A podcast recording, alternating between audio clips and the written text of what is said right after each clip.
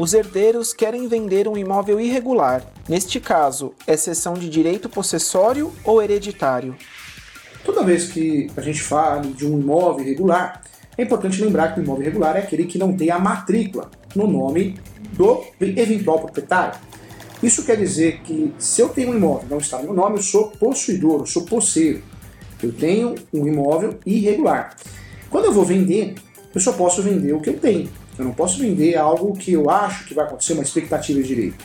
Então, se eu tenho um imóvel irregular, eu posso transmitir esse imóvel a alguém que tem interesse através da cessão de direitos possessórios.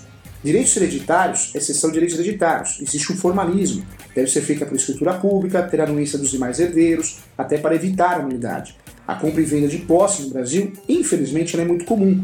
Mais de 70% dos imóveis são irregulares no Brasil. E essa venda, para diminuir os riscos, realmente gerando uma situação de insegurança total, a melhor forma é a cessão de direitos possessórios e afins.